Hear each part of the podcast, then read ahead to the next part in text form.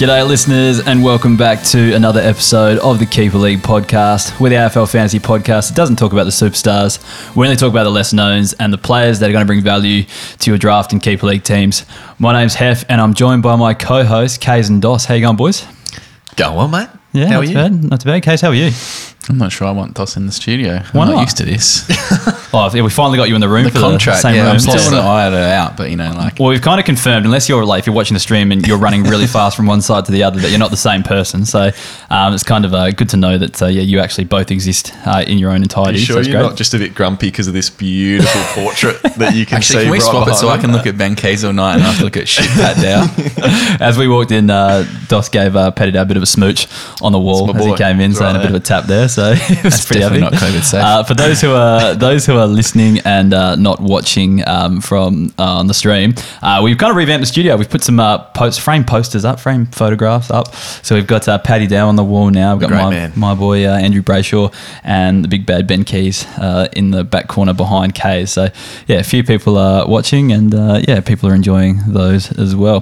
But anyway, um, I guess we've had a pretty big week. Uh, we put out a, a big resource this week, didn't we? Well, Well, you did. I did. And you, and, you, and you put your face front and center on it just Yeah. to make sure everyone knew that as well. The thing is, like, you can't you can't put like you can't put your own like you can't put just a spreadsheet as the cover photo. You need something in there. So I just what Maybe better like a football player or something like that.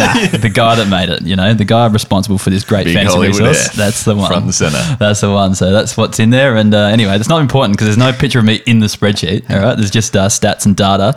Um, basically, oh, just get on the website and have a look at it. There's so much stuff in there. There's points per minute, player it is ages great spready. player ages, so you can check out for your keeper leagues what, when they're worth drafting, uh, season splits, um, points per minute numbers, kick in numbers, CBA numbers for every player, all in one spot, so you can just access it, do your rankings in there, um, and you'll dominate your draft for sure. So definitely check that out. I like available to through- gold and silver members. Oh, Yes. Make sure put that Yes. in. I, I always like putting, you know, sorting the graphs and giving them a little color grade too. Have Yes. You, do you do that with your little graphs on your own, when they're when your spreadsheets when you're all by yourself with your spreadsheet, you and your spreadsheet? Just No, no, I don't spend that much time on the spreadsheets. To be honest, like I don't do a lot of like ranking outside of pod stuff. Like I don't really get a lot of time to do it, but I will this year. I'm going to have a big crack, and I'm definitely going to use that spreadsheet to kind of get my rank sorted. So yeah, it's going to work pretty well. I don't know about the color coding, Dossie. I'm not that fancy, but No, I'll it's just nice. You get to see which one's red and green, and it's beautiful. all right. A few, I'll, I'll add a few colors in just to make you happy. All right. Thanks, mate. um, another piece of big news during the week, boys. I used my lawnmower 4.0. So I don't know if you actually want to hear about this, but I was genuinely impressed with this thing. Kay's is not not. Kay's looking a bit sus, but geez, it's a close shave. Like it's the closest you'll get, I reckon, without a razor. I think, and uh, real gentle around the nipples too. So. for, for for those who need to shave their chest, uh, did not take the ends off, so that's good. Uh, they're still there, still intact, so that's good. And also, oh, I worked out what the ball toner is actually for. It's essentially right. It's aftershave for your balls. So, like you know how you let your razor burn and stuff from shaving. So the, the ball toner does the same thing for your balls.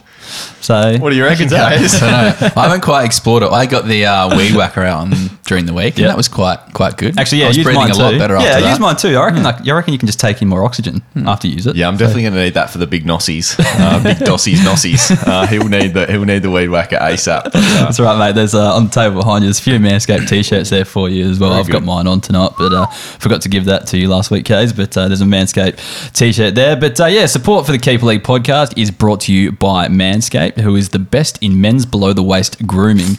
Uh, Manscaped offers precision engineered tools for your family jewels. Uh, they recently launched the Ultimate Men's Hygiene Bundle, the Performance Package. We all got sent one of those, and they are absolutely fantastic. So join over 4 million men worldwide who trust Manscaped with this exclusive offer just for you. Uh, you get 20% off and free shipping worldwide uh, with the code KEEPER20 at manscaped.com. So that's about 8 million balls out there using Manscaped. Uh, so make sure you're part of the Manscaped revolution, I guess. Uh, anyway, have we had enough talking about balls, guys? Or you want anything else you want to add about that? You, you seem to be incredibly comfortable talking about balls. Oh, I'm, like, we've all got them. Well, all blokes got them. Half the people in the world have got them. Like it's nothing, nothing to be ashamed of. To be honest, man, I um I've just had a kid, so my like personal grooming isn't probably up to its normal standards. So um once we get back into you know working life, I might uh, might take it up. I take it totally, for a test drive. totally understand that, mate. But you can use it on your face too. It's just uh, depends. Nah, we won't go there. Anyway, uh, if you want to get involved, there's a link in description to uh, the Manscaped website. Uh, the code's there as well, so check that out. All right, I'm sick of talking about balls. Let's get into some players.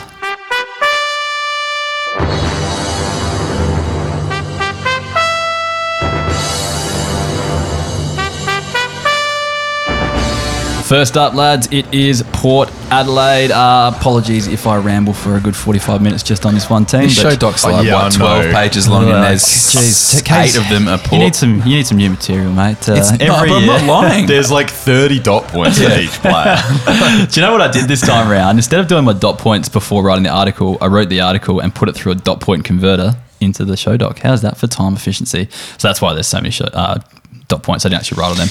Anyway, This is usually the point where I have a bit of a nap, Dossie. So um, Yeah, I might join you on that Okay. one. Oh, you haven't made that joke before either. All right, let's get started. All right, first player I'm going to talk about is Zak Butters. So surely it's breakout time for Zak Butters. It's his, uh, his, sorry, in his third year of football last year, he regressed slightly on his 2020 average of 77.8, um, which was a BCV score, obviously. Um, but he finished the year uh, last year with an average of 76.2. However, there are a couple of factors that contributed to this average. Okay, so he began the year in the midfield mix for Port Adelaide, averaging 21% of the centre bounce attendances, uh, and scored 79, 119, and 58 AFL fantasy points. Now, round four was the biggie because this was the first time he was basically used at every centre bounce. Okay, he was having an absolute blinder um, before suffering an Achilles injuries halfway through the match. He left the field after 83 points. Uh, sorry, at halftime after scoring 83 points, scoring at a points per minute rate of 1.22. So if we apply this points per minute stat to his average time on ground for the rounds prior, okay, from the rounds prior, this? What is this? he would have scored 116 points in that game, okay, which means he would have been on an average of 93 heading into round five, okay. So he could have very well gone for this for the rest of the season, all right, but unfortunately. He missed the next three months of football. Okay, this is like Dos saying Paddy Dow would have been amazing if he was good at football. he was on 86 when he got injured. on, if I, even if like I don't use that, he's still averaging 80 at this point. All right, he's still quite good. I do remember that game though that you're talking about, that one game, because he was in my team in Yeah. pretty much every format. and how good was it? It was amazing. Yeah. That halftime, yeah. To, to go down at halftime when it was seemed like the moment that he was. This was like his breakout right Yeah. there in this he moment. Had, yeah, like you're saying, he literally was at every centre bounce essentially, which is not what he'd been doing the previous rounds as well. Correct, correct. Um, so anyway, he only returned in round 17, and he was only used at 18% of the CBAs for the remainder of the season, with some low time on ground in those games as well, just easing back into it. Um, he finished off the season playing eight out of the last 10 games, but only averaged 69.8 throughout this period, um, despite putting up a couple decent scores in the 90s. So obviously the time off with injuries that kind of affected him a bit, and he just couldn't return to the midfield in the same capacity before, and obviously score the fantasy points before getting injured. Um, by reports, though, he's been training with the midfield again in 2022 this preseason. He's back to full pre- uh, fitness, um, has the potential to be a premium forward in 2022 given his likely role in the midfield, and he's listed as a forward. The issue is he'll lose forward status, so factor this into your equations when you're drafting him. But I reckon it's time for Zak Butters. What do you boys reckon? Yeah, I'm on. I'm on board. I don't know how big the breakout's going to be, but yeah, I can see it happening. Especially if like we're suggesting that the midfield comes, it's pretty, pretty obvious. Especially just given I know it's such a small sample size, but you know the game that we did see was super impressive when he went in there. Um, he's been talked up to go in there, and uh, with forward status this year, especially, it's going to be juicy. Is it he who's got the big pipes this preseason too? There's a lot of big pipes out there. I think it was. Butters. Wouldn't have thought. I think it was. Ro- Didn't Rozee have Wasn't some it? decent It pipes? was in? Rozee. Yeah, Rozee had some Rozee's decent pipes got in those pitches. monumental pipes. Yeah, Dossie loves his pipe, pipe watch. Um, should get the hashtag going actually. yeah, I have to. Anything more to add? It's pretty is obvious too, one, isn't but it? Is he two G for Pete? Like I know he's not technically, but Yeah. like Nobody's- no one's trading him, no one's delisting yeah, him, you're no right. one's. It's more know, for like- people. It's more for people. We're okay, talking startups. more people that's starting up. Yeah, so it's mm-hmm. like, do you draft him as a forward, or do you hold on? Do you think like do you think he's going to be a premium midfielder next year because he's going to lose his forward status most likely? It's the kind of you got to think about where you're actually going to be drafting, and that's the sort of reasoning why we have him in there to think about it. I reckon if you are drafting for the future, you are probably dropping him back a little bit because you're taking him as what? What do you reckon he averages as a midfielder this year? I think he can go 90 plus. Yeah, I just so- don't know how high. Like, Yeah, so that puts him in the M5 kind of range. M In the Schoenberg range. Yeah, okay. Yeah, in that kind of range. So it does drop him down the rankings a little bit, but if you kind of want to have a crack straight up, you definitely jump on him this year. Let's move on. There's too much time about Zak Butters. He's a pretty obvious one. This one's kind of obvious as well, but this is kind of Rozee we're talking about. So we've been waiting for Rozee to break out for some time now, and I guess we're wondering if 2022 is finally the year. Um, after being drafted at pick five in 2018, burst onto the scene in his first year of footy, debuted round one, played all 22 games that year. Uh, the live wire forward averaged 72.6 in his first season, which included two 100 plus scores and three other scores in the 90s. Uh, he looked like he had the youngster Uh, sorry, sorry. He looked like he had the world at his feet. And uh, some members of the media, very, very important members, incredible members, such as Kane Cornes, said he would have gone ahead uh, of Sam Walsh as pick number one in the draft. So that's how big a raps he had after his first season. But things haven't gone to plan since then. Um, he was hampered by a foot niggle uh, for the best part of the next two seasons. Um, he played 33 out of 40 games still, but we probably have seen his progression stunted a little bit. Um, so after 2019, um, he looked like a sure thing in the midfield because he's got such good awareness and ball use, but we haven't really seen him used in the midfield uh, yet, which has been a bit uh, bit of a concern. So last year he was only used at 11.3% of centre bounces for Port, um, which has him, which was the 11th ranked player at Port Adelaide. So that's how low down he was. But again, he's another one that's been reported to be training with the midfield all pre-season. And if that's the case, we should see a um, scoring bump. Again, he's listed as a forward, so this is probably the transition year that you want to own him in. The issue is, I think he's still too valuable for Port up forward, considering Fantasia's injured. Robbie Gray is getting pretty old. So I think it might not be as much of a breakout as some people are expecting. But I think the positive in that is going to keep forward status at the end of that. What do you think, Case? Someone's got to kick goals. Yeah. Um, so is it him? You know, like I think it is. Yeah. yeah. So it's almost like um, I don't know. You know, like someone like an Isaac Heaney or something like that, who I know Heaney, Heaney has also had some injury issues, but like he's a guy who has had to play forward because they need that kind of a player up forward, or you know, like when Yeah. Sydney had Mills back, or you know, there's there's always examples of potentially good quality players who have had to bide their time a bit longer than normal um, up forward or up back purely because the team needs them there. Yeah, and I mean. kind of feel that Rozee's stuck in that in that little zone at the moment, um, and potentially he needs, um, you know, Boak or Boak to kind of go so that there's that proper, genuine midfield spot Yeah. vacant. Yeah. Um, I don't. I don't know if he needs to wait for Boak. I'm just like looking at their top centre bounce guys, and if he's fit and firing, is he bringing more to that midfield than like a Willem Drew or a, a Robbie Gray? Now we're talking about Robbie Gray aging. Does he Yeah. move forward more this year? Does Amon just play a bit more out? I think that there's a spot for both Butters and Rozee this year. I actually. I'm pretty high on him actually taking a big bump if if all reports are correct and he has had a Yeah, you know, yeah. he he has an injury interrupted uninterrupted preseason. Yeah, I'm not concerned about Butters. It's more so just do Port need someone like Rozee up forward to kick goals. That's all. All it comes down to. I don't know if they do. Don't they? They have enough big guys up there. I reckon there's a few young forwards coming through as well that could p- potentially do the role. thing with Port, yeah, the, the thing with Port is they rely on bringing the ball to ground and either locking it in or jumping on the uh, jumping on the contested footy and then going from there. So it's like and like working around the stoppages. So yeah, it's a tricky one. Yeah, smaller kind of guys. So, um, you know, listed just as forwards from Port. You know, Butters, Gray, getting on. Dixon's injured. Who knows where Powell-Pepper's at? Um, Motlop's almost done. Yep. Fantasia's injured. You know, then you've got Schofield, McEntee. You Yeah, know, all it- these it untried guys. Yeah. You know, Kane, Williams Kane looks all right. Farrell, who is probably the next Dylan one Williams, in line. the smallest tank I've ever seen on any AFL all player right. ever. But the, the, the thing that I just want to come back to those, I reckon you were there as well, and this was when Rozee was touted to have a monster breakout season, preseason game. I reckon that's where one of the first times I'd come and met you with like Louis and those guys. yeah, yeah, yeah. Rozee was in the midfield the whole time, and we were like, "This guy's going to win the Brownlow. He's that impactful when he's in there, and he's fit and firing." Playing Like, against his own team though.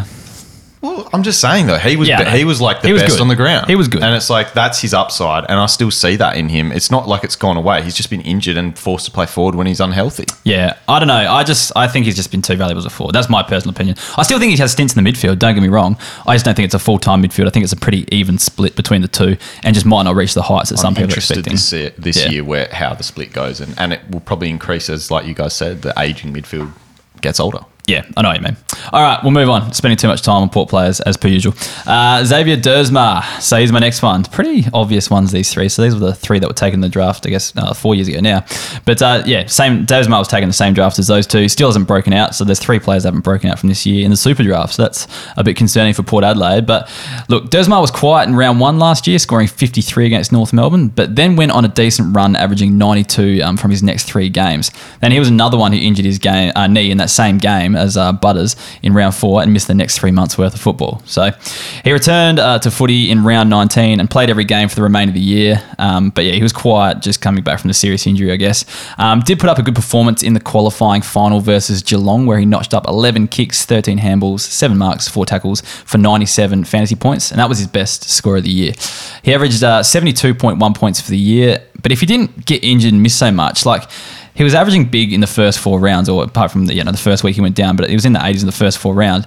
Um, I think he could have gone around the 80 to 85 mark if that injury didn't keep him out for three months. Um, and I think he can go around the 80 to 85 level in 2022. The issue with like he's an outside player, and I think they just have like lower fantasy numbers because they don't have the contested game that some of the better midfielders do, and you can't go inside and outside and get stats from both ways. But I think the ceiling for Duursma is around a 90 average in a couple years' time um, once he develops a little bit further. This would make him a pretty suitable M5, M6 around that range. But yeah, might take another a couple years to get there. But I don't mind Duursma. What do you think, Dossie? Yeah, I really like him. I'm just concerned with the amount of soft tissues we've seen at such a young age. But Yeah, yeah, yeah. when he's fit, when he's fit and out in the park, he's he's awesome. he's yeah. one of these guys that can just you know build a score with his marking and kicking just constantly out on that wing. Yeah, I think the emergence of a guy like Bergman, for instance, and the fact they've still got Amon, it's like where do you play all these guys? And I think there's talk of even Bergman, maybe even himself, going a bit more inside to open up because Yeah. Duursma's just too good on the outside. But yeah, I, I think you're right. That, that sort of range is pretty good. Just hopefully he doesn't get injured this year. It's unlike Port to have too many of the same type of players in one side. But Anyway, um, he's just another one there. So Duursma is another one we think is going to break out. Now we're getting probably to the le- less obvious ones. Um, Willem Drew is the next one. So many people are super high on Willem Drew this year, but I'm not 100% sold. So in 2022, he had his best season in terms of fitness, playing all 22 regular season games. I think he also had his best average as well. But he also played finals um, for Port Adelaide as well, and he didn't play since 2019. So it's a pretty good return for someone who was out for so long. Um, his style of play as a midfielder, he's quite contested. Um, often goes head to head with some of the best players in the comp in a bid to shut them down or just make them accountable at the very least. Um, as a result. He ranked second across the, the competition for tackles and fifth for tackles per game. Um, this contributed to his average of 75.5. But the stat that stands out for Willem Drew is his last five game average. So he averaged 80 to finish off the season. This was boosted by a score of 101 against the Crows, which was a low scoring, dour, and wet affair, which just played perfectly to his style. So big score there that kind of boosted him up. And yeah, I think that 80 average would look really good if he was a younger player, but he's a player like in, like if for a guy that was t- still developing, I guess. But he's been in the system six years as well. I know he hasn't played a lot of footy due to injuries, but he is a bit of a more senior player when you compare him to some other youngsters in the competition who've played around a similar amount of games. Um, also, if you add in his finals campaign, that last five average turns into a seventy-one point eight. So. He seems to have his contested style down pat, but I'm just not sure where he boosts his scoring in his game from there. Um, he's not a big possession getter, doesn't really have an outside game. Like for those reasons, I'm just not as hot on Willem Drew as many other coaches are. Um, I do think around that, like an average around the 80 is possible, but midfielders who average 80 are just so easy to come by in drafts. So I know all I'm saying is just don't get too hyped up on Willem Drew. Don't think he's going to be a breakout or anything like that. I think he's kind of at his ceiling already, um, and don't go too early on him. I think. What do you reckon, Case? It's a bit of a stopgap last year. Yeah. like he played a role. He he's a bit of a role player in there. Yeah. um, that's my kind of gut take. If you if they ever actually do want to inject some of these youngsters in there, he's probably one who is one who makes way. The tough thing is he's also the guy who probably does the unrewarded shit like Yeah, true. do the blocks, laser tackles, and you kind of need someone to do that. Whereas you know you want your Rozees, your Duursmas, etc., to be the ones who are you know flary ball winners.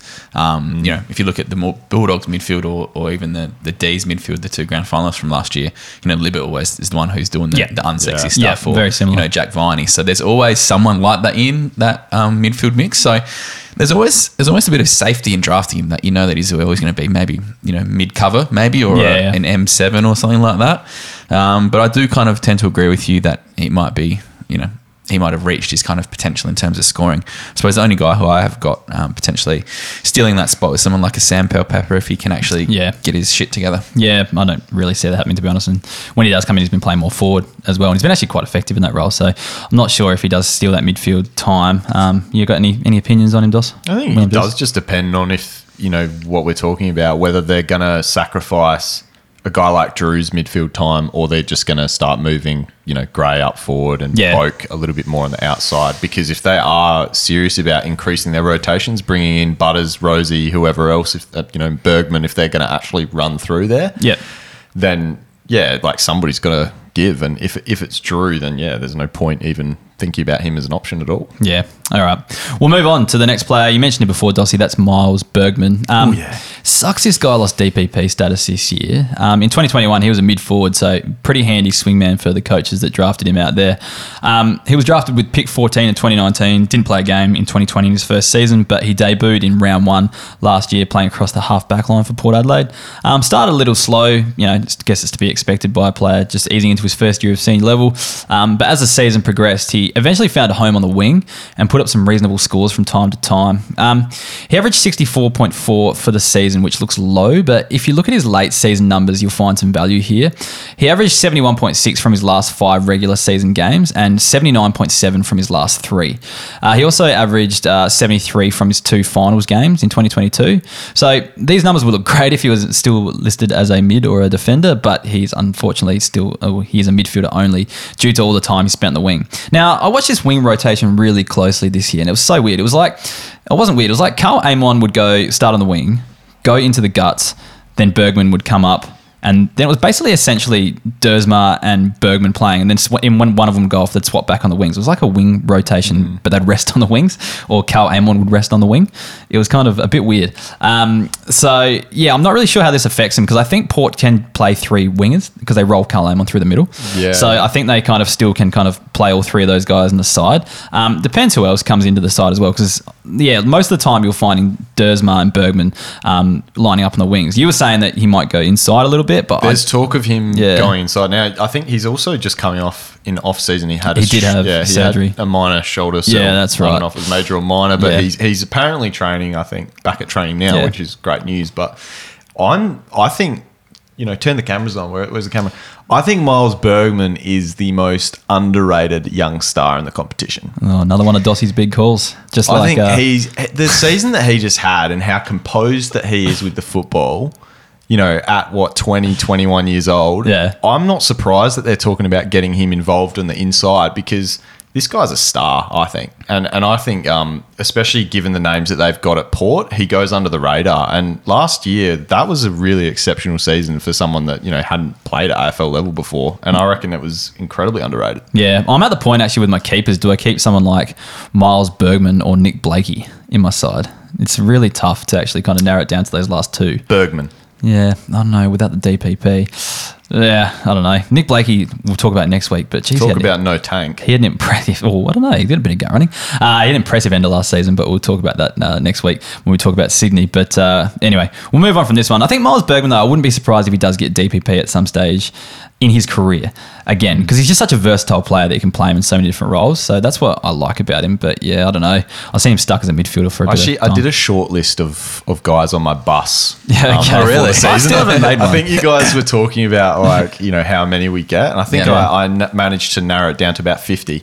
Um, no, but I think I think not in, not including guys that are now considered two G for P. Mm-hmm. I think Bergman cracks my top five. Okay. So, wow, that's love cool. Miles Bergman. Yeah, right. I can't have Bergman on my bus, even though he's on my team. So No, he's right, mine. That's fine. You claim it.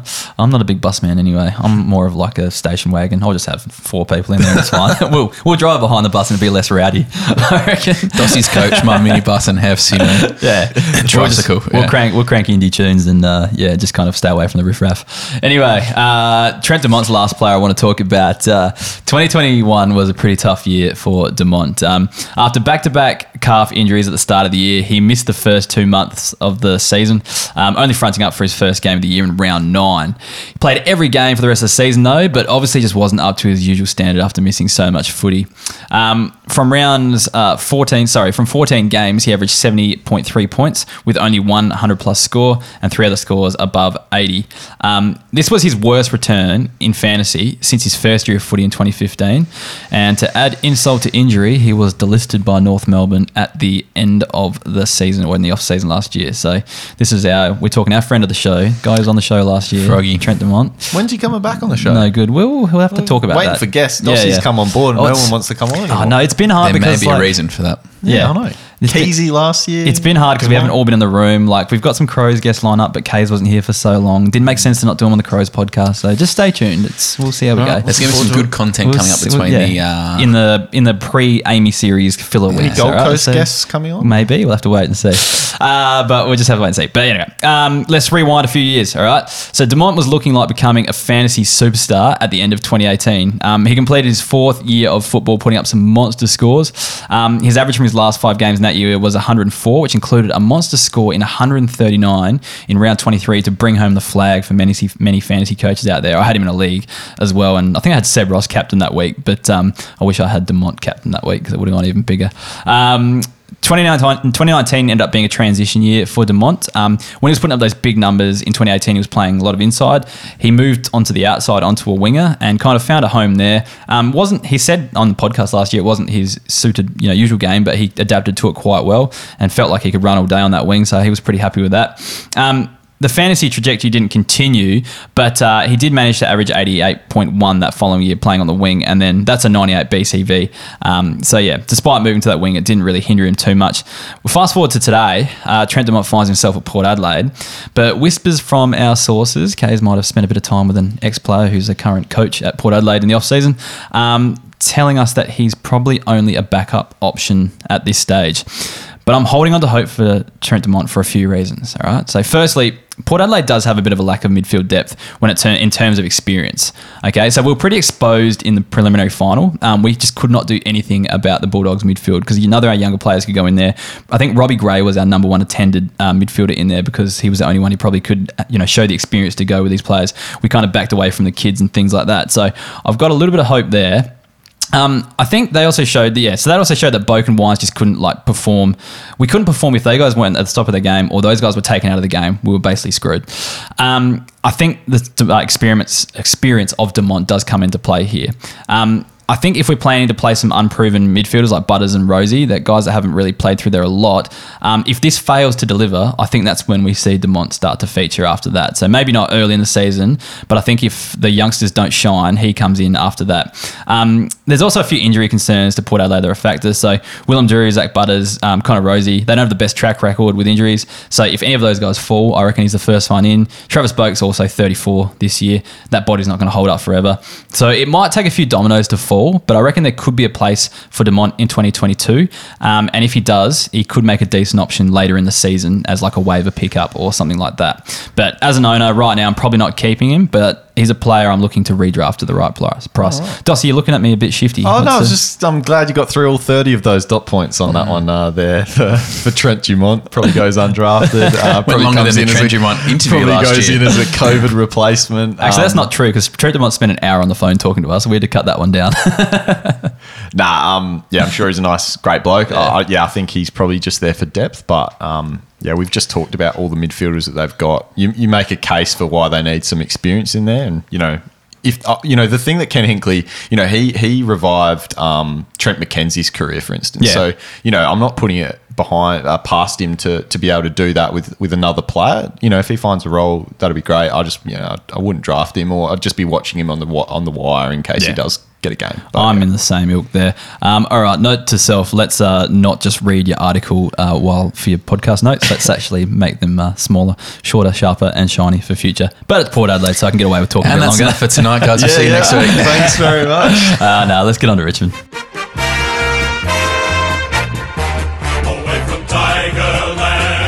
All right, moving on to the Tigers. Not the best year for them last year after coming off a pretty handy three and a bit years, four years. Uh, who's got Richmond, boys? Yep, that's that's me. Let's do it, Dossie. Talking some Richmond and yeah, not the most fantasy friendly team as we know, but what do you guys before we get into it, K's? Do you reckon in the next couple of years we're going to see not just a shifting of the guard in terms of players, which hopefully some of these players eventually become fantasy relevant? Do you think they're going to ever change this game style that's obviously winning them flags, uh, has won them flags in the past, but not conducive to fantasy scores? It's a great question, Dos. I'm glad you asked, and it's no surprise you asked me because you haven't read my DT Talk article today, where I actually go into all of this in detail. I haven't. No. Please explain. But uh, no, I spoke about uh, Jack Graham, who you're not speaking about tonight because he's kind of too G4P. Yeah, he but just snuck over the too good for the podcast. yeah, yes. it's um, I think they have to because you're looking at guys like um, obviously Houli retired last year. You know, Riewoldt's at the end. You think Cotchin's at the end, Edwards is at the end. You know, they're a core nucleus of what that team has been, or that they've made that team great over a long period of time. But there's no real real natural replacements for some of these midfielders. Like Dusty's 31, I think. Um, Meatball Prestia is 30 this year. So, like, apart from that, apart from Shai Bolton and probably Jack Graham, there's no one And Thomson Dow. Um, but he has unproven. I'm saying proven or or guys who've actually played, I should say. But um, I think they have to because they're going to have to change something up because they can't go playing that same structure because they've got all these new guys in there that potentially can't do it. I don't know. I just think, you know, depending on what they go with the coaching going forward as well, but it seems like they're just drafting the same types to fit in. The, it, that they kind of draft to a system. They don't draft, well, they do draft based on talent as well, but you know what I mean? They draft based on talent and to fit in their system. Yep. So I'm like, if they keep drafting to fit in their system, we're probably just going to see the same system that's not fantasy friendly. The thing with Richmond, like, apart from like Dusty, there's not a lot of out and out superstars in that team. That's how good that system is. Yeah. Like, if you take a lot of those players out and put them in other teams, they might not be as good without that type of system. So I don't see them changing too much because they're such a system reliant team. Under Hardwick, I tend to think they're going to go roll it again. But you can't say that the guys who have won flags aren't talented. They and are- the guys who are coming through as talented as those guys who are potentially Like, generational in a way. When you look at all Australians, Brownlows, I guess you got Dusty, it's like, I don't know. They just don't seem like they are the most talented team in the competition, but they're just most well drilled. I don't know. they are the most talented at the skill set that they need to play that system, which is, yeah. Yeah, okay, they're talented at pl- being Richmond. Fantasy, fantasy wise, That's though, all they need to do to fantasy wise though, Jayden Short was their leading scorer for Well, I think fantasy's a good indicator, to be 93.4. honest. So So let's get into scary. some great fantasy scorers for this season. But no, we'll, we'll have a look at six players, and, and I'm going to be talking firstly about Daniel Rioli, who is pretty exciting from a Keeper League perspective because he's got that forward status this year. He's a forward defender, which is you know pretty Love that. rare and beautiful. Love that. So we're obviously going to be playing him forward this year, but it's the switch to defense that's actually good for our on-field scoring. So playing as that forward and wingman across his entire career, basically, he's now 24, and he managed to sneak into a backline role in that later part of the season when Richmond were kind of struggling to find form, trying to find you know a new identity, and he managed to find a slot in the backline, and he averaged 78 fantasy points in his final five games of the season, including 80 in his last three, so slightly bumping up. I think where the upside is as well is he's got a little bit more upside in that kick in department. I don't know if he's going to be the guy that takes them, but over the last couple of games, he did take a couple of kick ins. Now, the, the percentages are kind of skewed. I think it's like, you know, 20% of the kick ins. It was basically like one or two kick ins. Like, mm. you know, it's not a huge amount, but I think he will sneak a couple of plus threes cheekily as well, which, you know, could see him average in that 75 to 80. I, I'd probably see him as like a 75 to 80. But the fact that that was his first time playing in that role, obviously coming up from the VFL and playing that a little bit as well. I don't know. He's a, he's a really tempting option, especially with that forward status and now the retirement of Bachar Houli as well. There's that extra little bit of juice there. Either of you guys both keen on Rioli this season? I think it's kind of like he's just got 20 points upside, basically. Yeah, absolutely. Like given that forward status, um, the end of the last year, last season was the promising kind of factor in that. Um, yeah, like I don't see him being like a huge average type player, but I can see yeah. him being like a really handy. Well, sorry, he'll score like a D five, like a D five, which probably makes him an F four. You know what I mean? So that's the way I see it, and I've, I've got him in one league, and he he was actually steak knives in a deal I did, and I had no like intention of keeping him, but now I'm actually going to end up keeping him because yeah, that F stand, that forward status is just so handy. The issue I have with someone like Rioli is you banged on about Richmond's system and people Yeah. fitting into that system. If you look back over the last kind of three or four years, Bachar Houli's been the big point winner and the major ball user out of there. Jayden Short's always been the two I see of that kind of role, right? Mm-hmm. So Bachar Houli was smashing it. Now we've seen he leave, Jayden Short jumped into that role. So we saw basically Jayden Short jump from a 73 average to a 93 average, mm. taking Houli's role. If Rioli's coming in and playing old Jayden Short's role, he's only going to be a 70 average defender. On short though, I see that like he was still developing in that time as well. Whereas like Rioli's been around for a fair while, so it's like Numbers don't lie. He's 76, 70, 72. Yeah, but how many seasons? But they, what, but they four or five coexisted. You know, last year Houli played 12 games still last year. Yeah, and they for- still, for wasn't a out. bit, but I don't think that Rioli's ever going to be as good as Oh short. no, sorry, sorry, no, no, Yeah, no. I'm, I not don't saying think that. that I'm. I'm saying you know. Yeah, I don't think it's gonna be- think, uh, yeah. I think 80 is probably like the high higher end of his output. I'm saying I don't think short 70s were a direct result of Houli. It's more that he was still developing young player coming through. He's kind of broken out now, and that's where it's at Jayden Short's so. 26. He's not that young. What's that? Jayden Short's 26. Oh, I feel like he's younger than that. Oh no, but he, he didn't play like a lot early on, did he? I just, yeah. I'm, I'm keen to have a look at Rioli, but I don't think I'm getting too carried away with an 80. I think I'm talking more 70, 75, Yeah, I'm, which is still fine for a forward this year. Yeah, that's for a guy right. that's got Yeah, that's all I think- Forward. that's yeah. all I I'd think love as a well. 75. That's Yeah. probably where I. That's know, where I'm at. Score. And like I said, I think a lot of a lot of drafters will be switched on, but hopefully in your league they're not. You know, he's he's got that average of 56 sitting next to his name. You might be able to kind of you know if you slip slip him up your pre ranks, you might be able to sneak him on draft night. All right, let's talk about Liam Baker, who is also uh, defender eligible, not the forward, but. He's just a guy that I've kind of liked over the years. Um, just like the way he goes about it, and he's got that ratty mullet. He just gets around. But he, I actually kind of, I think I misidentified him as being observably thirsty.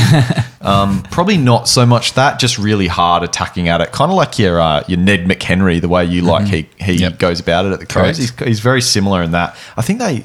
Who was that player that I wish I remembered? There was a player that he was going back and forth with last year, and it was like a real head-to-head duel. Him and Baker and someone else. I I think I can't remember. Anyway, it, it was. It I was, do remember. I It was a great player. duel, Yeah. and they, they were yapping back and forth.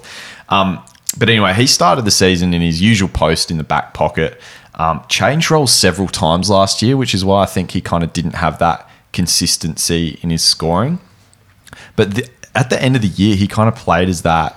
Um, he had a couple of games where he played as an inside midfielder, which that was obviously juicy, but kind of moved out of it and into a forward He line role. forward, yeah. yeah. So so he played like every position basically. Yeah. Where he plays this year is going to depend on how keen I am to draft him. Yeah. Um, but the fact he did get a run in the centre bounces at one stage looked really good. So in his um, top centre bounce attendance game, 62%, he had 33 disposals, three marks, six tackles, 118 AFL fantasy points. Could he be that guy? I probably don't think. I'm, I'm We've probably got hoping. we've got to factor in that there was a lot of injuries in that Tigers midfield I know, last and year. that's the reason he got in. But Yeah. he, the fact he did get in there, um, Yeah. only a few games. Unfortunately, I I think he'll be feel like playing once they kind of knew they're out of contention, they were just trying shit. Like, yeah. But what is he? What do you actually think Liam Baker is? Forward. Like, but like, take away where he, what, what what club he plays at. Like, if you if you could inject him into any club to play the role that he's born to play, You know, the- what what what do you reckon he is? the player that I think he is, and this is a mild version, and you know, it could just be due to stature and like feisty kind of nature, but I see him as the ultralight version of like a Rory Laird because Rory Laird played those start of his seasons as a backman. You know, he, he could find the pill, kind of like we've seen, you know, Baker do over the years, not to the extent of Laird, obviously, but like I said, ultralight. ultra light. And then ultra, ultra light. And then maybe. I just see I could see him as that midfielder, but I just think the Tigers' game style, Yeah, like we said, just it. doesn't allow it. So Can't see it. Um, I probably see him more so playing forward, and you know that's why I'm kind of wary. But yeah, I, I'm just saying, I see him playing forward too. There's something about him though. I know, I do. we, we I need to do see agree. Oracle's best 22. That's we'll He's see in what's the best 22, right? Yeah, I'll let you know the best 22. Don't Where give the does whole he sit? 22, but where does he sit? I've actually got him on a half back flank. Okay. okay. there we go. All like right. So the back line for um, Richmond would be Grimes, Tarrant, Rioli, Baker, Balta, and Short. Don't mind that. I thought he was going to read the whole thing out then. That's right. I'm kind of I'm kind of keen for him still. I, I still have faith. Put it that way. All right, I'll move on to Nick Vlastuin, who, you know, we've talked about Rioli benefiting from the departure of Houli. I think the guy that's going to absolutely explode this year, though. So we're talking. You and I both are on the same page, Kaz. We probably think Rioli's going, you know, seventy to eighty, and mm-hmm. eighty being the very upper end. Mm-hmm. Vlastuin, I think, is the guy that's going to take his game from being, you know, he's borderline two G for P right now. He's on that seventy six kind of cusp. So I think the roughly 2G for P this year is around 79 to 80 kind of points. He's just below that. But with 10 in 10 games without Houli last year, Vlastuin averaged 85 points. So that's a plus 13 differential with him out of the side. But the big thing was it wasn't just Houli out of the side. It was at around round 11. So we're talking about the Richmond trying to find their identity they kind of moved to a more kick in um, dynamic where it's like whoever's closest to the ball, let's just get it in kind of thing. And Vlastuin actually benefited massively. So from round 11, that shift kind of occurred, and Vlastuin started gaining a bump in his kick in usage. And um, you know, there started being a little bit of red hair back there, sort of trying to get into the kick in involvement. And yeah, like he, he started getting around 40%, I think it was. So I'll just look. So from round one to 10, um, Vlastuin played four games, which isn't many, but he took an average of four percent from of the kick-ins from round one to ten. So four games, four percent. After that, he took forty-four percent of Yeah, the that kick-ins quite a from bump. round eleven. So that's forty percent up. So and he averaged eighty-nine fantasy points in that stretch. So that's you know that's some pretty big upside. And he also finished the year hot. Yeah, he did. ninety-two in his last five, one hundred and one in his last three.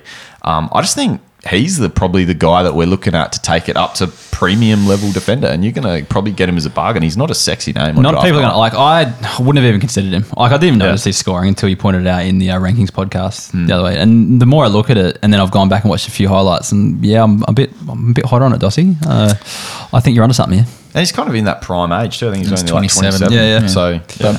But can a guy at 27 go from being what a 70 average every year. 70 Yeah, average you, every year? you're the one that talked about it. Bachar Houli over these years, he's hmm. had that you know that dominant nature in the, The back kicking line. numbers are the big ones. Yeah. And who If gets can them is maintain going to be them, interesting. I think Jay, they love Jayden Short kicking out. Forty-four percent from Yeah, round eleven to the end of the season. Yeah, if they're trying to move the ball on quickly from defense, that might be the catalyst as to why they're just kind of kicking on whoever's closest. And if he's deep in defense, then you're probably going to get a few. I don't know. Yeah, I'm a big fan. I, you know, I think my defender rankings pod the other week sort of highlighted. I'm pretty high on. You're very high. I'm keen to draft him. listen to that one. Check out the kicking numbers on the uh, ultimate ranking spreadsheet as well. They're all in there, so That's you can, it. you can use those to rank too. Let's talk about the great man. oh dear, what? what Thomson Dow, the brother of the great one, Paddy. Um, don't worry, there won't be a song about Thomson this year. We've already kind of snuck him into the last year's song. There is a we couple did. of Thomson You- Dow. You have to listen very closely, but, But, um, Thomson is mentioned. Much like Paddy, Thomson is a superstar of the competition, a future superstar of the competition. Here we- Here we go. no, I swear he, he will be. Um, it's time for T Dub's time to shine this year, 2022. So we've talked about their aging midfield. Who's going to step up? Trent Cotchin, 31, Dusty, 30, Prestia, 29. Shane Edwards actually had a, a big CBA, reasonable CBA usage last year. He's 33. They need some fresh meat at Punt Road, and the man to do that is Thomson Dow.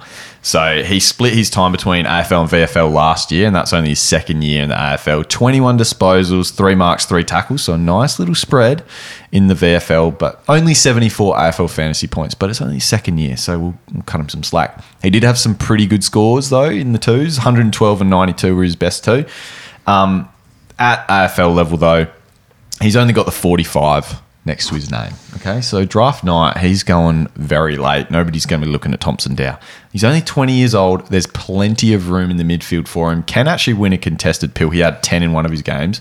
I just think as a smoky, especially as a stash option, as we're talking that it's only going to be a year or two before you know the There's a wheels, big turnover. the wheels kind of fall off, and that turnover is going to happen. Yeah. and like as you said, there's a few vying for those spots, and I'm going to talk about probably one more next. But Thomson's in the mix, and if he's in the mix, and this year he's got forward status, could he third year breakout? I know you're a big fan. I could am. he step up? He's one that's kind of on my radar. Uh, not as like high, that. not as high on my radar as your radar. Probably we've got different different brands of radar. But um, uh, look, he's kind of a guy that um, you know, in, in our home league, Hef, we do rookies and stuff like that. And you know, if he was around that kind of, you know, where you even get an extra year out of him, or even your last pick, because I reckon I'm of a belief that I. I think Geelong and Richmond, this is going to be a real crunch time year for both of those sides in terms of like they need to get wins early. Yeah. Otherwise, They have one last by, dip, both of them. by around 12, by around 13, Mm. we could see some real flips and some retirements and stuff like that. So, those kind of youngsters at Geelong and Richmond, I reckon, are nice to have on your side, especially if you're not playing waivers and stuff. Like, grab them late because they might be bust, but at the same time, they might be massive booms where they can, you know, they actually get a role and they can show their wares. So, you know, guys like Dow, I, I know the couple other guys you've got in, Yeah. in the dock. I reckon I'm keen just to have a little bit of a nibble of them in some of my leagues this year. Absolutely. If you got those like rookie, I know a lot of leagues have those kind of rookie Mm. stashes or you know, like rookie spots on Yeah, their yeah, list got- where you can them. keep a couple of guys, the younger players, and Mm. you know, like you said, Geelong as well. But Richmond is one that you know Yeah. I'd be stashing a, a couple if you can, just to make sure you hit on one of them because these guys are going to be the midfield, the future of the midfield. It's just Big a matter of who. I'll talk about the next guy though, who.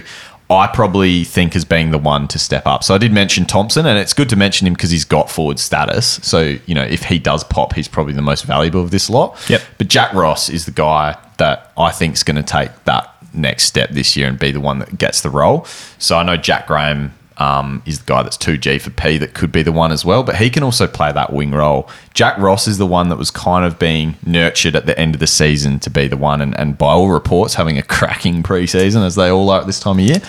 But 21 years old, barely had a chance to get into that midfield due to the fact that, you know, winning three premierships basically since he's been drafted, they've won a couple as well. But he's a state league, bit of a state league beast this year anyway. 116 points um, per game in, for the VFL Tigers, 27 disposals, nine marks, four tackles, only three games. But uh, that's he can score using you know a multitude of ways. So we like seeing marks and tackles as part of your score as long as well as big disposal numbers. So he can do that. Played 11 games at senior level two last year, and he sort of began showing those good signs late. So over his final three games, 21 disposals, six marks, two tackles, 79 fantasy points. But I reckon the best indicator was when in the last round, they just, you know, they threw out basically the next Yeah. wave. Yeah, they, yeah, they dropped all their guns. There was no Dusty, no Prestia, no anyone, basically. Mm-hmm. Okay. And Ross went in and was the the highest centre bounce at 10D for that game, 79%. So that's a juicy number. 24 disposals, 11 contested touches, five marks, four tackles, 93 fantasy points. So if he goes in there, I know he was like a daily fantasy um, stud Yeah, for a couple of weeks there yeah. because you know you know that if he goes in there he scores. I'm just hoping it's him, and I think it will be him that goes in there this year. Oh god, this makes it hard. He's another one that I've got that I'm planning on dropping at the moment. But yeah, I've been hearing those reports, and it makes it uh, yeah pretty pretty hard. I don't know. Um, I just can't. I'm just going to bring it back to the Richmond game style. Like we just don't see midfielders score well in there. It all depends on whether we see a shift there, whether whether he's going to pop he this can- year or not. I think he can score if he's in there, but the reason, like you're saying, the reason he probably isn't in there is because he doesn't necessarily play that same style that they're after. And even, but yeah, even if they in like But even if, if, he's he does, in there, he'll score. If he, if- I don't know. Yeah, I don't know. Like we only saw him really score when he was like given basically the number one role in round twenty three last year. That's the only time he's actually really like I know, and, and then I think his first few early games, which were like maybe three or four years ago, he showed, put up some decent numbers. I remember as well. Nothing huge, but like seventies and eighties and things like that from like two games. Um, yeah, like he's always been a player that's kind of piqued my interest, but it's just oh, I just can't trust Richmond. That's my issue. It just comes back to that. I've been tipping a Ross breakout for probably like two years Yeah. now, and it's Yeah. purely and it's purely just because um, opportunity. So almost like that Jack Graham thing. Jack Graham's been a real tease for two or three years because you know what he can do, just hasn't had- had the opportunity. So um, I'm keen. I always think of him. Do you guys think of him as like a smaller? I, I kind of Mm, thought he was like smally, a shorter, nuggety dude. He's like 187 centimeters. Yeah, that's six- that's that's average these days for the AFL player, though, isn't it? I They're all mean, I just- 190 I- plus. For some reason, I thought he was like a flat 180 Yeah, or yeah, I something. what you he's, mean. you know, he's Yeah. 6'1 or 6'2, whatever. it All is. right, is that it for Richmond, Dossie? I had Sydney Stack as well, but I'm probably. I think I wrote about him, and I'm like not that keen. But Yeah. there's that opportunity we're talking about. You know, um, he could either slot onto a wing or in the defensive line, Or he doesn't play at all and goes missing. Is he in? Is he in the B two too? Guys, Sydney Stack, he's in the emergencies. I'll double check. Yep, he's emergency. All right. Yeah. Cool. All right, let's wrap that one up, Kays. Let's move on to St Kilda, the team that you had a look at this week.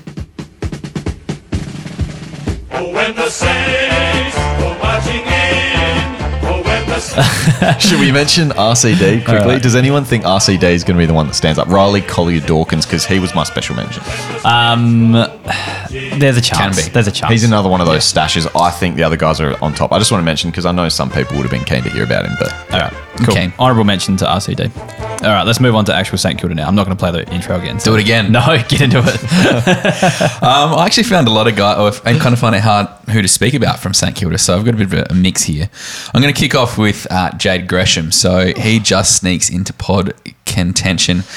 Uh, basically, after an injury affected 17 points in his final game last year, round three. But um, he was absolutely firing before that. He had uh, 95 and 90, uh, sorry, 95 and 107 points in rounds one and two. And going at a serious clip, uh, the 95 um, came from only 67% time on ground, and the 107 from only 75% time on ground. So, uh, absolutely, we started 2022 off flying before his uh, Achilles snapped, unfortunately. Um, sounds super painful. Very much so. Yes. oh yeah, But uh, look, his last proper season, uh, if you take away the the um, COVID affected 2020. In 2019, he averaged 83.4. Now, last year he went into the season without any forward status, was a mid only, so kind of dropped down a few people's rankings. However, the fantasy gods have given it back to Jade, and uh, I think it probably helps him because coming off an injury like the Achilles, um, he's probably going to have to spend some more time up forward. So I'm kind of talking about Gresham more as a um because he's not probably going to be delisted by anyone in a keeper league because he's a good quality Yeah, player. and where he's a forward. draft him. This is where you're going to draft him from a startup. So I'm thinking uh, because of the injury and because that the Saints midfield runs pretty deep, you know, Steele, Crouch, Jones, Ross. Then if you want to go even deeper, like Hannebery can play, Burns, Higgins, Bytel, Hunter Clark's coming back. They've got lots of options. So they can actually afford to have Gresham have a bit of a buffer season up forward. So what I like about it is got the forward status this year, and while I think he'll become a midfielder, I think he's probably got another extra year up his sleeve because of that major injury. Um, I think he can genuinely replicate what he did early last year because he's always been a highly, highly touted player. So I reckon he's a great get if he's starting up a keeper league because he'll be one who might just drop down some people's ranks just because of the the diminished average a bit, um, and people may not be quite switched on that forwards are pretty slim this year. But he's what I'm liking to take if in a startup because of that kind of two year buffer of forward status, and it's onward and upward from there. I think the classic hype around Gresh actually hurts. Like there's a little bit of hype around Gresham coming a bit back. underpriced. Yeah. Yeah. Um, I think that'll hurt him being that sleeper kind of like option in your in your startups and stuff. But I really like him long term. I'm just so concerned with um with Achilles injuries. Like Yeah. How long did it take to come back from? Like, Well, oh, it's Butter- like well, it's Butters like had one last year and he was nothing when he came back. Oh well, he but Gresham's like snapped Yeah, it. yeah, and that's that's a year. That's a twelve month injury, and Yeah. so he's obviously they've already said that they're going to ease him back. So for this year alone, I reckon, like you said, they're going to ease him back into it. Yeah. Mm. Long term, I, I was so big on Gresham back in the day. He's Yeah. he to me, and I've said it on multiple pods, including the pod pod tonight. But he reminds me of a, a Zorko type talent in terms of Zorko's just that small midfielder that can just. He's such a nightmare for the opposition because you can't get a body on him, and he just you know weasels around you, and can, and he's such a good clearance player. So Mm. long term, the Saints are so big on Gresh, but it's, Yeah. I just want to see how he comes back from this injury. Yeah, so he's a player that you go after in keeper leagues as a forward, knowing that he's not going to probably score as well this year, but that when he goes back into that midfield, he's going to be a pretty. He's only scorer. 24. Feels like Yeah, he's yeah. been around a lot longer than that. So you're still going to get five, six great years out of him. Cool. um, Gresh sure. is a tick. Let's Tick, move tick, on. tick. Brad Hill is the next guy I want to talk about. I think we actually had a few questions in the chat about Brad Hill as well. Just wondering whether he will. Um, this one is from. Can't actually read the screen up there. Matt Roach, will Matt Brad Roach. Hill's scoring improve this season, especially now with Coffield's injury? So that's well, something we're you could about to f- find you out. could factor that in there, Case. Uh, I have, but actually, I'm not even that interested with him taking Nick Coffield's role. I've got a few guys I want to Nah, talk neither. about in that Yeah. aspect. But he's gone from pure mid to pure back, um, just off the back of a few games last year. Now, fair to say he hasn't necessarily set the world on fire since crossing over to the Saints, especially fantasy wise. But I reckon as a defender, he becomes quite relevant again.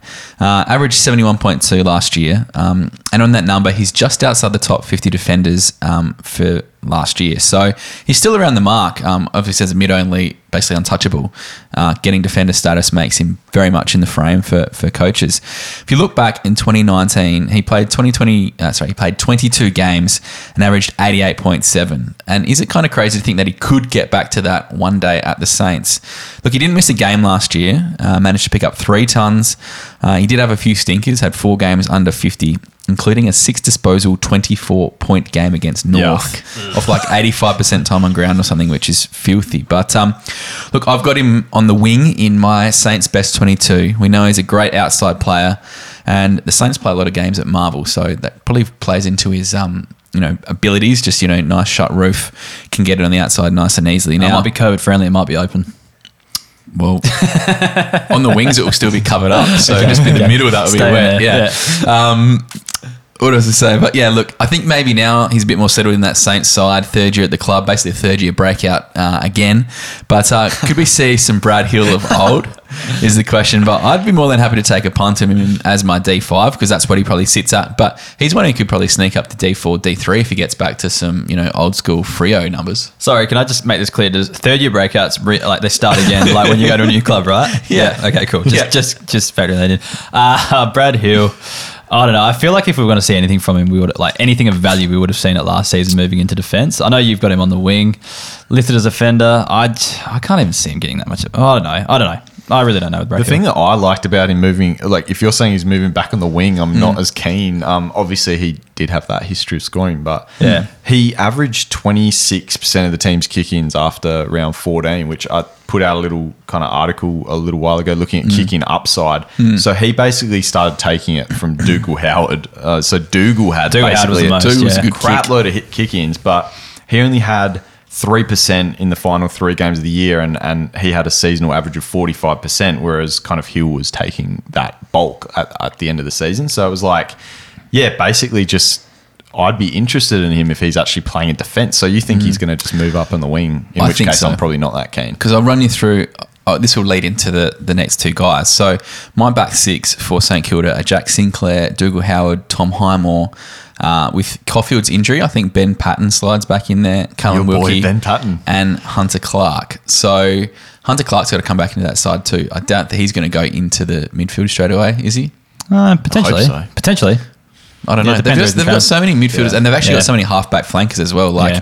you could even whack in who's missing out in that side. Like um, you know, not sexy names, but Jarryn Geary, you know, Jimmy Webster, um, you know, Josh Battle can play back there. There's plenty of guys who can play defense, and God, say Josh Battle again. I want Josh Battle. well, yeah, Everyone wants you Josh can have Battle. him. Yeah. Kaz, you've been bidding on Josh Battle for No, a I'm while. off but him. He's I know you are crap. now. Um, the thing, the thing is with the thing is with Coffield, like he was barely even best twenty two at the end of last year. Hef- Like that's an absolute fabrication of the truth. he was out of the he, he was out of the side. He got dropped for a good few rounds. He was uh, the sub for a few games. He wasn't in there for a while, It's just and he wasn't he's in your scoring very well. side and he wasn't scoring well doesn't mean he was not best 22. Well, either way, like, all right, someone else is just going to come in. Like, he was good the year before, but then we saw Sinclair move back there and kind of play the juicy Sinclair role. Sinclair killed him. So, uh, even Nick, does Nick Nick Coffield going out really benefit anyone?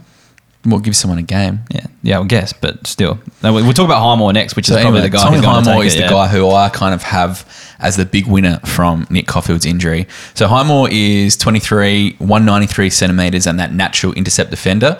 When Coffield was at his best two years ago, he was intercepting a lot because he's uh, he's about 190 or high 180s. So he's that he's that hybrid kind of type player too. So.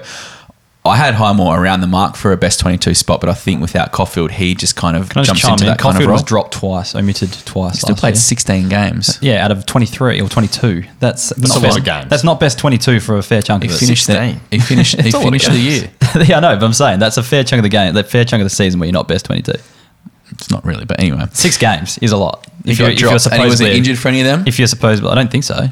Okay, we'll just Yeah. double check that before you throw No out you know, Yeah. crazy calls. 16 games. That's a lot of games to For, play. what he are played the year talking bef- the year before, he would have played close to 22, and then he could be, about? like he yeah, could but like, dropped there's twice. 16 games that somebody else is going to be in that role next I'm year. just saying that he's like Nick Coffield was dropped twice, therefore he was on the verge of not being best 22. Don't worry about it, Doss. He's got a chip on his shoulder because he's a Nick Coffield owner oh, and now he's bitter and twisted. Oh, Sorry, I think best 22, the guy that plays every week, every, every round without getting dropped. That's the kind of what I'm looking at. I don't know if that works in any football side. It does. Like if you're if you're if you're first picked or you're actually on the team sheet when you're fit and available, you're best 22. You played the last three games, therefore Anyway. he's best 22. Okay. When the season was over. But anyway. Anywho, I'm talking about Tom Highmore. Stop being bitter and twisted. so, Tommy Highmore, 12 games last year, averaged 61.2, uh, average around that 14 touch, five marks a game. Now, he had 22 touches and 110 points against the Crows, but in that game, he also had a whopping 13 marks. So, as I was saying before, Coffield was his best when he was being able to play that natural interceptor role and had a bit of flair. Jack Sinclair going back there basically ruined that for him. But I like a bit of a two prong attack to replace what Coffield can do or the person that could Coffield be, Hef, is that I think that Tom Highmore can play that intercept marker kind of role really well, um, but not necessarily that running uh, creative role because I think um, that's Jack Sinclair's from now on in. So going back on that back six, I just think um, Highmore's that natural third tall interceptor role and a guy who can average probably that mid 70s this year um, because he's got a bit of flair too. So Two I- games I like in him. the VFL for Tom Highmore, 110 average. So Yeah, I can. I don't know. I just don't know if I see anyone benefiting from a fantasy like point of view coming in. But Tom Highmore does have the potential. I think if someone's going to step into Coffield's role, we play 16 games at Coffield play. I reckon he's the next one that actually goes in there. I just don't know whether I see it being you know a fantasy fantasy friendly role. That's all. Well, it might help because Ben Paton's also going to play back there, and another one who's going to benefit from his injury purely because he's probably now going to work his way in the best 22. Now, I like Ben Paton for listeners uh, who've been around a while. I'm a bit of a fan. I don't know if he's on the bus anymore. I might have dropped him off last year, but um, I was backing him in nicely. injured, you've Yeah. dropped him. He broke. He snapped his leg in half last preseason, man. That's brutal. But he did get the back in the drop him training. the hospital on the way or what? Just kick him out on the Of side course the we did.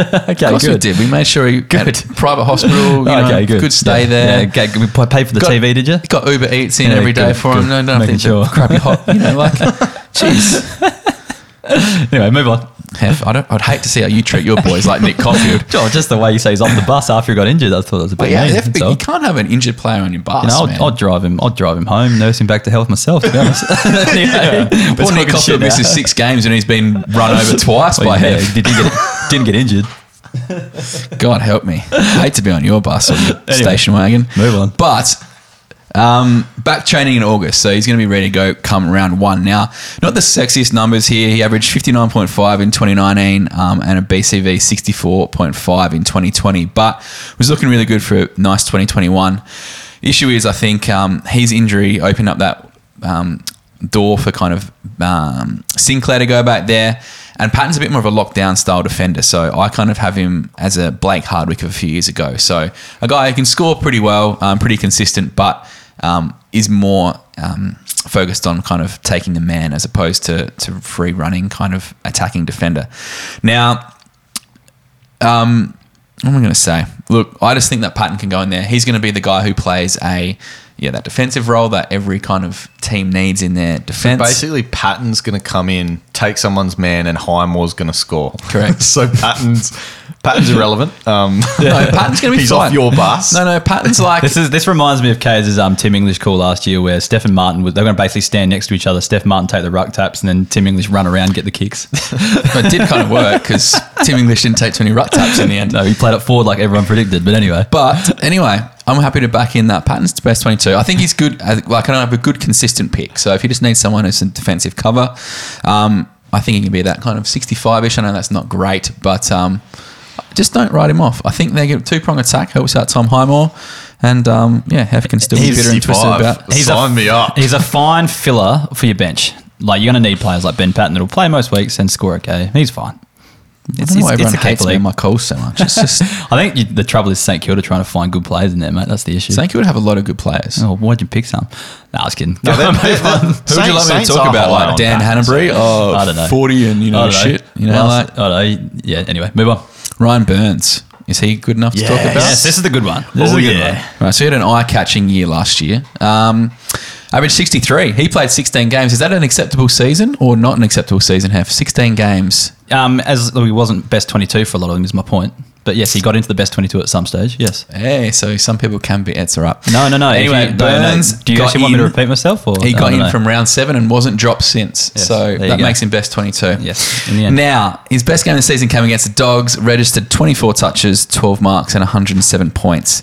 Now, it's probably worth noting that Byrnes averaged around that 15 touch mark last year, and the three games that he cracked 70 points, he had over seven marks in those games. Now, I'm a big fan of Byrnes, but I can't rely on someone like him of his stature. He's only about 180 centimeters, um, needing big mark games for big scores. So the other thing is he doesn't actually tackle a lot. He only had four plus tackles on two occasions. So he just needs to work into that midfield, find a bit more of the footy, uh, and then he'd be a bit more reliable. He is trending nicely coming into his third year breakout season and does have that juicy forward status. So I do like to say if you got that juicy forward status, he's a basically free swing, third year forward status free swing.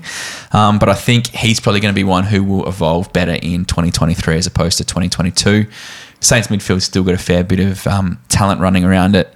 Um, but yeah, he's one who's still building. Just, uh, just ten, what's it called? Just what's your expectations this year? I think. Dossie, I know you got he's a bit the of a crush on him. Go, mate. Oh yeah, Go, mate. I mean, the thing is, um, I think it was Louis on the Pod Pod last year. I think 2020 it was, Yeah, COVID year. he he kind of let me know about him, and he was big on him as a as a junior. I think it was fantasy scorer. He's been a kind of scorer like his whole kind of career. Louis actually predicted his debut that week as well. Yeah, he did. Like, he, yeah, he was on top it, of it. and I've had a man crush ever since. Honestly, he's he's. I love the way he goes about it. The way that he he has that thirst. Now I, I don't know if the pe- Keeper League listeners know much too much about the thirst concept. They might. They might. Tell them about it. His desire for the footy, you can just see it in his eyes. Okay, there's a difference between someone that the ball falls in their lap, like an Andy McGrath. You have to kind of you have to make him want the footy. Whereas Ryan Byrnes, you can see in his eyes, he's just got that thirst. He's drooling for the footy. He wants the Sherrin in his hands. He's the desire is just off the charts. And Ryan Byrnes has that. If he's okay? thirsty, shouldn't he be getting more than 15 touches? He's still developing. it's an opportunity. So low time on ground, not getting many centre bounces. At VFL level, 92 average last year. But the thing is that you said about his markings actually what I really like about him. So he's not in a role where he can really tackle, which he can, I- I believe he can do when he gets in there.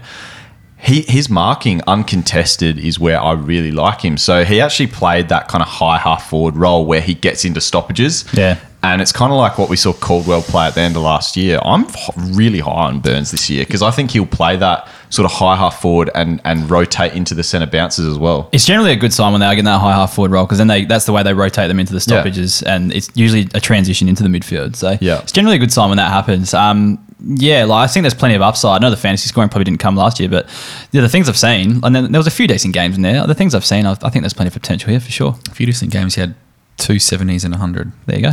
100. Yeah, that's good. That's a few I'm just saying. games. I'm just saying. I'm not.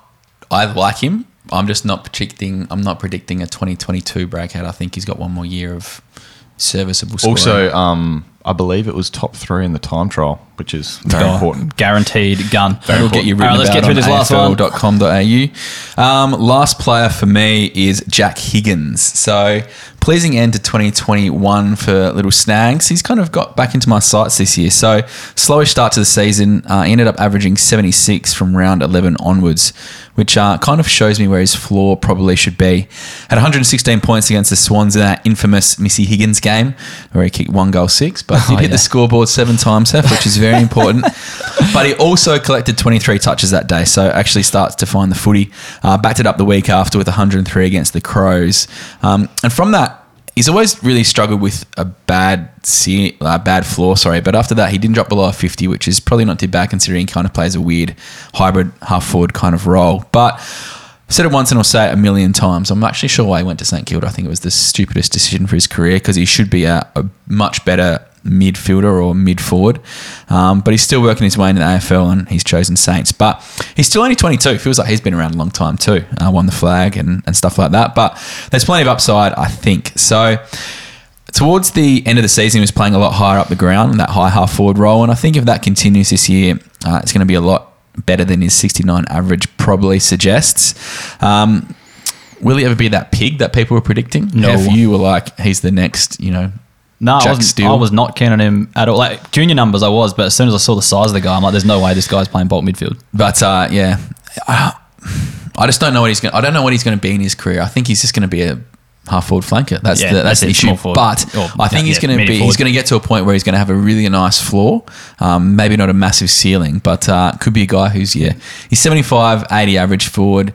Who have a little run in the guts every week. Um, not someone I'd hold, but someone I'd be keen to, to take a punt on in the draft and a redraft earlyish. I just can't believe last year when as soon as um Higgins, uh, sorry, as soon as uh, Gresham went down, I was like, Yeah. this is the time. You know, mm. like we're talking about smaller players, Gresham, that sort of pocket rocket, same sort of deal. I was like, we're finally going to see Higgins play midfield. Mm. Two percent of centre bounces for the year. Mm. Last year was the year if he was going to play midfield. It's so disappointing. Yeah, I don't know. Yeah, like again, I think he's just another one of those. Maybe because the forward's a bit more scarce, he probably becomes a bit more relevant. Yeah. So one of your one of your later forward picks, F five, like I'd be happy to have him there if I, if I had to, preferably on the bench.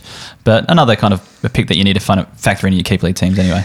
Yeah, it's a tough one with St Kilda's best 22s and stuff. Like, there's a lot of not similar players, but a lot of Yeah. guys who are like, they're okay, but they're Yeah. not. They're not great players, and they're not horrible players. They're just they're okay players. At least he's fun to watch if you're an owner. So that's Yeah, one thing that's you can true. factor in. You can, Yeah. At least you're not going to You can cheer on every like kick and watching things him like play. that. Yeah, yeah. Hopefully, he kicks a bicycle kick goal like he did that year, and then get around that. Anyways, uh, very tough teams tonight to actually find some gold, but uh, we got through it in the end, and hopefully found something for you there. Um, but yeah, if you want to support the podcast and you enjoy listening to it each week, uh, please sign up as a member. We mentioned the ranking spreadsheet that came out this week. That's been going bananas. People have frothing at the bit to get to that. So um, has your player ad- averages, um, you know, averages from last year, has ages, CBAs, kick-ins, points per minutes, time on ground. It's the best ranking spreadsheet you'll find on the internet. Um, we're putting out our ruck rankings tomorrow with a podcast that somehow we managed to talk for half an hour about our top 20 rucks. So um, there's some good insight in there. Um, we've also got the draftee fantasy scores, stately fantasy scores, breakout tracker, lots of stuff on there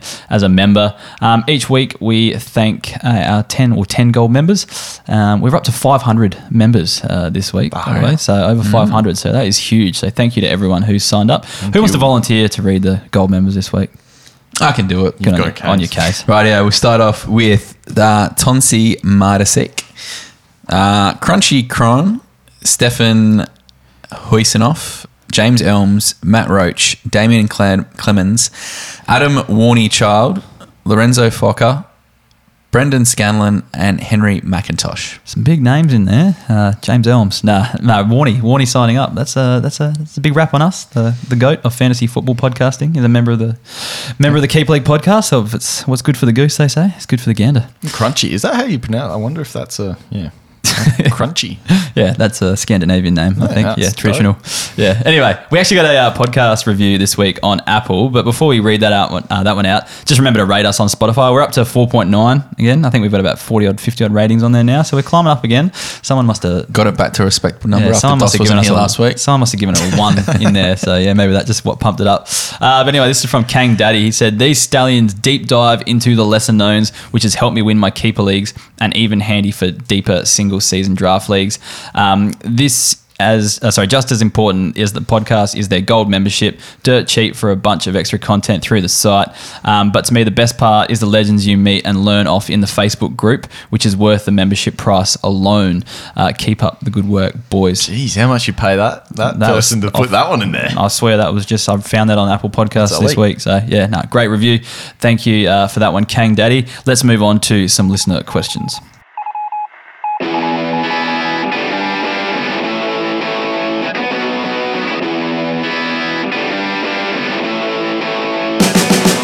All right, on to the listener questions. Uh, Nicholas Ben asks, How high up the forward rankings should I have Jack Graham? Kays, you wrote an article on him today, so I'm going to throw this one to you. How high? He's a top 10 forward. Top 10? Yep. You were saying top five earlier. You- Could be top five. Okay. Look, if he averages, I've got him averaging 90 this year. And based on last year's averages and the people that are available as forwards this year, they would have him as the fourth highest forward. Yep, no, fair enough. Let's- I don't think it's that unreasonable. Like Taranto, Yeah. Dunk, Duncan, Dunkley, um, Marshall, maybe Sidebottom around that mark. But I'm picking some big things for, for Jack Graham this year. So I reckon he could be a easily top five, if not, uh, sorry, easily top 10, if not top five. if we you just- continue on from last year, it could be right. We just talked about the three guys that could potentially take the role, and all of them were kind of like, are they ready to go? Whereas Graham's yeah, ready the one that's ready to go. Yeah. Uh, Just, just if someone Dale takes Paul. Travers wants to know with Port's young brigade starting to get more time in the mids, will Houston go back and just stay a defender? He seems to score better in that role, Hef. So I think I did some numbers. I should have actually put the actual numbers, but his CBA attendance, the games where he attended CBAs weren't that high last year. But I did crunch some numbers. So I did an average of game where he actually attended CBAs compared to games where he went without CBAs. So in games with with CBAs, he averaged seventy nine point eight. Okay, games without CBAs, he averaged eighty point two. So he's slightly better without CBAs. There is an outlier in there. There was one injury game where he got some CBAs, injury affected games. So that bumped him down a little bit, but it would be pretty even still with or without CBAs. Um, average of games with five or more CBAs. He actually averaged 75.2. So in games where he had five or more CBAs, he didn't go very well. But in games where he had 10 or more, he averaged 118.5. This is only two games. So he actually averaged five CBAs uh, per game. Actually, no, that's wrong. That's the Karl Amon stat I looked up from our argument on the members uh, only podcast the other week. I don't know if it was five. But the thing is, the point is, if he gets 10 or more CBAs, which is full time mid, he'll go big. He's not going to be very rarely is he full time midfield. He's generally in and out, and I think it kind of messes with his game going in and out of the midfield onto the onto the half back line. So I think they'll kind of roll with him as a half back flanker, but I don't think it's going to affect his scoring too much. He's just going to be your lock and load eighty type defender. I think that's what it is. You He's going to be talked about on this podcast for many a year. Yeah. Because, yeah, I don't, up and around the unsure whether he's B two B two G four P around level. that kind of range. we talked about him on the defender podcast, and we both kind of, well, I think we all agreed that he's just like a he's a safe option. Yeah. who's Yeah. never going to set the world on fire, but he's never going to 80 every disappoint year. you. Yeah. and he's just that guy. Yep. Cool. Uh, Ninja Spoon, who benefits in Saints' defense with Nick Coffield going down. What's your final verdict, case? Um, fantasy wise, Tom Highmore. yeah, I'm with Highmore. All right, Jakey the Mac. If you could only keep one, DBJ or Burton or neither. They're fighting out for his last keeper spot along with Trent Rivers. His team's looking to push for finals after two down years. Cheers, legends. Dossie, you would go Trent Rivers hands down, wouldn't you? Out of those three, Based you on wait, so what did he say? His team's looking to push for finals. DBJ, Um, Ryan Burton, I'd or go Burton. Burton. That's what I'd go to. Kicking the way numbers. He, and the way he finished last year, of course, he run that injury risk. Hmm. But Port have said they've stopped managing him and they're just kind of playing him as it normally would be and just waiting. If he gets injured, he gets injured. But they're just going to play him like as like they they run him, you know, tr- condition him the way they run, condition any other player because they reckon everything they do just doesn't work with his injuries. so they're Only because hard only as they 'cause he can. said he's competing. Like Trent Rivers Yeah. is the long term option. Burton's end to last year was big as well. So yeah, I think Burton. Uh, good. I thought that's cool. I was going to say Burton, but I thought you guys would be different. But anyway, that's good. At Takanen Troy, uh, probably butchering names like I've, I got called out for butchering someone's name the other week. But uh, which young midfielders improves the most for Richmond? So I've had the go, but what do you guys think? Yeah, like we're not including Jack. We're not including Jack Graham, so it has to be one of those young ones. Um, I think Jack Ross. Yeah, So it's probably just Jack, out of Jack Ross, RCD, and Thomson, Thomson Dow, Dow, right? Yeah, yeah. Jack Ross to me. I think Liam Baker's a crazy sneaky to just be I'd injected love, in there. I'd love it if he is. If it's Like him. I just, Yeah. they, you know, Dimma could throw up something, and I reckon he's just that one who's just a little bit left field who could. yeah, Yeah. sa- say in your best twenty-two, they put Sydney Stack on a halfback flank, and he slots in the guts. Is that your smooth ball call there, Kaz? Your Manscaped smooth ball call? Quite possibly. Okay. My smooth ball call can be, yeah. on. Liam Baker gets more midfield time in 2022. There 2022. we go. There we go. at Nick McClay? Nick McGawley. McGawley, sorry, sorry, Nick. Uh, what averages can we expect from Riley Bonner and Jack Bytel? Um, I think Bonner is just going to be a 70 guy. Like, I don't expect too much more. There was a bit of play on the wing for him last year. Then did a, I think he did a hamstring really early. Was it calf or something? Um, and he put up some okay numbers, but when he's best 22, he'll be mid 70s. If he has like a everything goes to plan for him, he may average an 80 one day. But I just see a mid 70s average for him. Um, Bytel, I think, improves a little bit this year, but I probably wouldn't see much more than a 70 next season either. What do you guys reckon? 24 average in the VFL for Bytel off his two games. Big one. he Maybe plays. Yeah. Yeah. The thing is, like, playing's all right. You, you can say not best 22, but there will be times when there's injuries and stuff where you could get opportunities. So when he does play, do you think he can translate that to the AFL thing level? Is, he probably was competing most for a spot with um, Dunstan. That's That was my he played thinking. 13 yeah. games It's last ta- year, which is that almost a Nick tackling- Coffield year. Yeah. Like, he was the high. So would you say he he's played- best 22 player? no. Yeah, exactly. You That's need my to play 16 to be best 22. That's the line, is it? Problem is, he, he's actually a really strong tackler. I'm actually, gee, I might have to change my ranks a bit here for Hang on. Bytel. One, two, three, four, five. He had five games under 40% time on ground, so sub a lot. Yeah, Jack so Bytel. Dunstan gone. Hello, Bytel. Maybe, yeah. I can see him improving. I just don't know. I don't know how much. You've got to it's too fit, hard like, to tell. I said, it's Yeah. hard to do best 22 for St Kilda because there's a lot of guys Yeah. you could throw in. Absolutely. You know, I think I've got Byrnes over them. You've still got to play your boring, like you still got to play your boring kind Yeah, of defender correct. guys. It's hard. You know, All right, let's move on. Last one. Um, at Woody J64 have joined a startup dynasty league. Twelve teams, forty-five in squad, thirty-five to forty keepers. Where do you draft start? Uh, where do you start picking the new draftees? Daicos, Horn Francis, etc. Kays, what's your philosophy on this? Don't even think about trying to rank them into something like that because someone's going to go earlier than you expect them to. Exactly, yeah. Like in the perfect world, um, if you were doing something like that, they'd probably be maybe round 10, round 12. Yeah, Because, like, I'd go later to be honest. yeah, like, but that's being bullish on Yeah, them, yeah. right? But someone's going to take them round two Yeah, or round four, on them, or for someone's going to be like, "Nah, I'm going to have the next big thing." Dossie And- will have them by that Absolutely. stage. Horne-Francis. No, sorry, it was Ugle-Hagan. Sorry, was the uh, the guy you took first round? Was it last year? But even if you look at someone, but then you go like, and it's it's it's really hard because if you say three years ago, we you, the question would have been the exact same thing with Matt Rowell. Yeah. and you go, where would you take Matt Rowell? And everyone would be like, oh, he's the next best thing. He's the greatest thing. When I was ever. doing the Traders podcast, they were asking me first round, second round. I'm like, uh, no, not at all. yeah. yeah. but it's quite easy to see how um, quickly things can change. Like, yes, he's a mate. He's probably going to be a great player, but Yeah. he hasn't played footy for two years. So Exactly. you've taken a guy ahead of probably Jack Steele, ahead of you know all these other guys who are now killing it, and he hasn't played for footy for two years. So The Yeah. thing that I go off, which I did in my ranks, is like when you're doing, say, your midfield ranks using your beautiful spreadsheet here, Hef. Um, I just put the guys that you know you're you're super comfortable that are going to be guns for the next you know two to three years at least, and this is like your just you set and forget guns in the midfield, and then as soon as you lack slight bit of confidence with the next pick, that's where you slot in this next gun that could be the next Sam Walsh type thing, like a Daicos. Like you just put them in your ranks where you're like, ugh, could I really draft this guy as my Uber premium? That's what I'd just be like, yeah, Yeah. Daicos. yeah, I don't know. I um, I don't know. I find it way easier to project what's going to happen this year as opposed to in three years' time. I know, and I know it's a keeper league, but so that's why I'll project. All right, I can see, I can see someone like Daicos maybe in a, in and Horne-Francis maybe averaging eighty this year. So I'd rather just go with someone more established later on. Look, look, if they're there in like here when you're rounding out your team, you can pick them as like an M6 or an M7. Then yeah, take them there. But they're never, never they're never ever going to be there. So that's the ideal place for them for me. And so I just let them go. I just don't bother with them. Dossie's trying to find that 115, that next 120 average. Yeah, you'll get it in five years' time, and you'll you know you finish bottom I'll 100 it. times I'll between get it, now and then. I'll get it one year. and you'll you'll be picking them every year and waiting The for the next one. But anyway, that's the uh, that's the end of the podcast. An absolute monster pod uh, tonight. Uh, yeah, so it went on for a bit, but that's the quality of content and uh, the depth we go into each week. So get around us on our socials uh, at Keeper League Pod on Facebook, Instagram, Twitter, and YouTube. Also on TikTok as well. Um, get around Manscaped as well. Thanks to them for uh, sponsoring the show. If you support our sponsors, you support us. So make sure you use Keeper20 at manscaped.com and get around all those great products, especially that ball deodorant and toner. Uh, quality stuff there.